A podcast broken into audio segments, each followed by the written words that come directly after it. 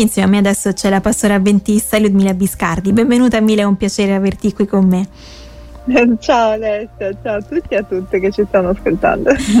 Allora Mila, oggi ci proponi una riflessione su un, un, testo mm, che magari abbiamo già sentito perché è un testo davvero famoso che troviamo eh, nel Vangelo secondo Matteo che non smette poi mai di, di stupirci, insomma ogni volta che lo rileggiamo eh, davvero ci, ci dà, insomma possiamo, possiamo, imparare qualcosa di nuovo e parlo, insomma svelo finalmente di cosa stavo parlando, delle beatitudini Mila.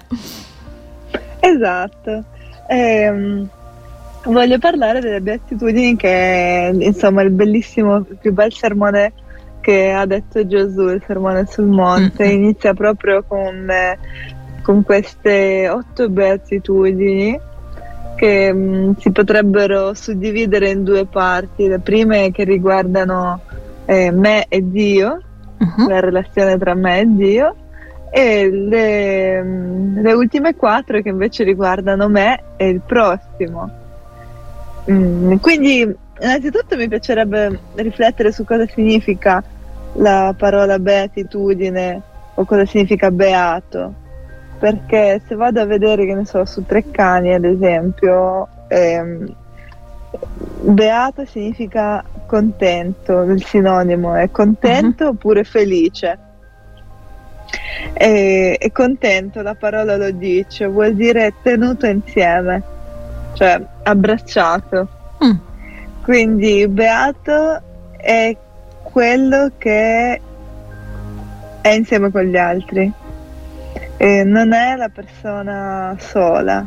Già questo eh, ci fa capire che la vera felicità, la vera contentezza, beatitudine, è appunto quando io sono in relazione con l'altro che è uh-huh. Dio e in relazione con l'altro che è il mio prossimo. Quindi già da questo, certo. soltanto dalla parola, possiamo, possiamo avere già capito la metà di chi certo. è veramente beato. E infatti poi, insomma, come ci dicevi prima, nelle beatitudini vengono proprio affrontati questi due aspetti.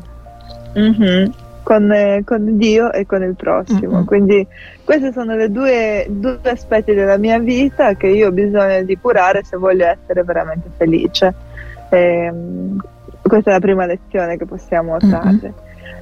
E la prima, la prima beatitudine la vuoi leggere tu Ale? Sì, quindi siamo in mm, Vangelo secondo Matteo capitolo 5, eh, c'è insomma una parte introduttiva che dice Gesù vedendo le folle salì sul monte e si mise a sedere, i suoi discepoli si accostarono a lui ed egli, aperta la bocca, insegnava loro dicendo Beati i poveri in spirito perché di loro è il regno dei cieli. Ecco, inizia eh, parlando del regno dei cieli, Gesù, proprio come per dire Gesù qua queste beatitudini ci invita a vivere come si vive nel suo regno. Ehm, e felici o beati i poveri in spirito, quindi colui che viene a Cristo è spiritualmente, è sempre spiritualmente povero. Uh-huh. Però poi viene arricchito, quindi, diciamo, da, da questo contatto no? con, con, Cristo. Uh-huh. Ehm, sì, infatti volevo leggere anche un brano che si trova in Isaia 61.1 dove è Cristo stesso che parla, scusami, che poi lui riprende questo brano mm-hmm. ehm, quando inizia il suo ministero in Luca, eh, lui riprende questo testo di Isaia 61 mm-hmm. e lo applica a sé e dice così, lo spirito del Signore di Dio è su di me Perciò il Signore mi ha unto per recare una buona notizia agli umili. Ecco, il Signore, quindi ehm, Dio, ha unto Gesù per andare dagli umili, per andare da quelli che sono spiritualmente poveri, per andare da, quella, da quelle persone che sono sempre umili, non quando sono umiliate. E, ehm, e umiltà significa avere fame e sete di giustizia. E più avanti lo vedremo mm. meglio. Sì, poi prosegue ancora, siamo al versetto 4, dicendo: Beati quelli che sono afflitti perché saranno consolati. Ecco, ci sembra una beatitudine un po', un po strana, Mila. Esatto, questa è, è la più strana perché dice, cioè tutte, so, tutte, sono strane, diciamo, agli occhi, no, agli occhi eh, nostri. Sì, sì, sì. Però ehm, letteralmente questa, questa beatitudine dice ehm, felici quelli che piangono. Come si fa a essere felici mentre piangi? Cioè proprio mm. un paradosso, no? E infatti leggevo prima Isaia 61 che dice lo spirito del Signore di Dio che Gesù applica a sé, no? Uh-huh. Eh, lo spirito del Signore è su di me perché per recare una, una buona notizia agli umili e per fasciare il cuore di quelli che hanno il cuore spezzato. Uh-huh. Quindi questo è interessante, avere il cuore spezzato, essere umili, sono due mh, mm, due target a cui Gesù si rivolge. Ecco, è per quello che Gesù è venuto su questa terra. Eh, Proprio per portare consolazione, insomma, per fasciare sì. le nostre ferite. Eh sì, esattamente, proprio per le persone che sono spiritualmente povere, per le persone che piangono, che sono afflitte.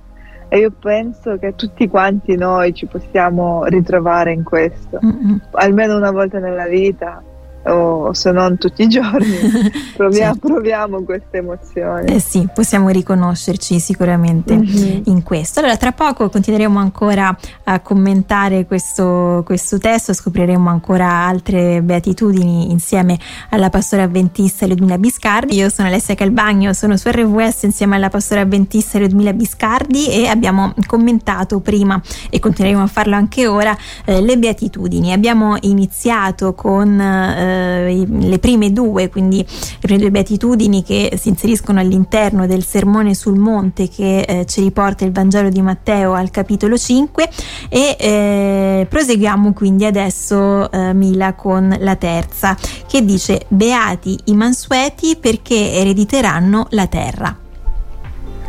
Mm-hmm. Eh, la mansuetudine non è una cosa tanto bella nel linguaggio corrente, se ci pensiamo. Eh, sono andata a vedere, mi piace vedere no, il dizionario, che cosa significano i termini, mm-hmm. perché poi li usiamo magari senza tanto riflettere. Invece, ad esempio, mansuetudine, se vai a vedere sul dizionario, ti dice inclinazione ad accettare l'altrui volontà. E quindi proprio abbassare la testa e farti maltrattare quasi quasi, no? Eh, bisogna vedere qual è la volontà dell'altro, insomma. Infatti, infatti. E invece nella Bibbia chi è mansueto? Ci sono due brani, sempre in Matteo, uh-huh. 15.2 che lui utilizza, e parla di mansueto per descrivere una persona specifica che è Gesù. Uh-huh. In Matteo 11.29 Gesù parla di sé e dice imparate da me perché io sono mansueto umile, umile di, di cuore. E, ehm, e, poi in Matteo 21, sempre Gesù dice, eh, parlando di sé, dice, ecco, il tuo re viene a te, mansueto e montato sopra un'asina. No? È molto famosa l'entrata di Gesù a Gerusalemme che è arrivato eh, montato sopra un'asina, mm-hmm. quindi non sopra un cavallo come un re, ma ecco, quindi, un'asina. Eh, sì, scusa, vai, vai. No, no, è proprio come simbolo di mansuetudine. Mm-hmm, certo, quindi eh, la, la, mansuetudine insomma è qualcosa di, di, bello allora tutto sommato possiamo dire Mila, eh, anche sì. se sembra di no inizialmente, però ecco se è una caratteristica di, di Gesù sicuramente è qualcosa di buono. Infatti noi siamo chiamati ad essere come Cristo, per quello ci chiamiamo cristiani, quindi assolutamente se Gesù era mansueto anche noi dobbiamo imitare Gesù e essere mansueti. Certo. E, um, e poi eh, c'è un'altra bellissima, eh, guardiamo l'ultima per oggi perché insomma non si possono fare tutti, bisogna certo. un minimo commentare.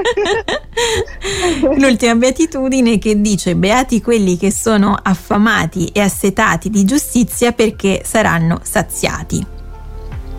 Ecco, ehm, dicevamo che la povertà spirituale di cui si parlava nella prima beatitudine è un po' questo, cioè questa è l'umiltà, avere quella fame, quella sete di giustizia. e um, sentirci non soddisfatti completamente qui su questa terra. Ecco, la giustizia è un grande termine etico, infatti in Isaia molte volte si viene detto imparate a fare il bene, cercate la giustizia, rialzatelo presto, fate giustizia all'orfano, alla vedova. Quindi c'è questo invito nella Bibbia di fare le cose giuste, però la giustizia ha anche un'altra, eh, un'altra faccia, diciamo così, uh-huh. che è quella che riguarda il ritorno di Gesù. E sempre in Isaia viene detto che il Signore dice rispettate il diritto e fate ciò che è giusto, poiché la mia salvezza sta per venire, la mia giustizia sta per essere rivelata. Quindi significa che la giustizia e la salvezza sono la stessa cosa, quindi la giustizia è quando Gesù ritornerà, quando eh, finalmente saremo salvi. E quindi riguarda, diciamo così, la, la fine, riguarda quando Gesù ritornerà. Mm-hmm. Ecco, mh, mm, siamo chiamati ad avere questa fame e questa sete di giustizia, dice, solo in quel momento saremo veramente felici, dice Gesù, mm-hmm. cioè quando non, sa- non, saremo focalizzati sulle cose che succedono qui, se ho un'auto, se ho una casa, eccetera, eccetera, ma quando saremo focalizzati, il nostro sguardo, il nostro cuore, la nostra mente desidereranno le cose dell'alto, le cose che dovranno venire, che il Signore eh, ha in serbo per noi. Certo, che bello, grazie per, per, averci guidati nel commento intanto di queste prime beatitudini, ricordiamo si trovano nel Vangelo secondo Matteo al capitolo 5, grazie alla pastore avventista Ludmila Biscardi e alla prossima Mila. Grazie a te Alessia, alla prossima. Ciao.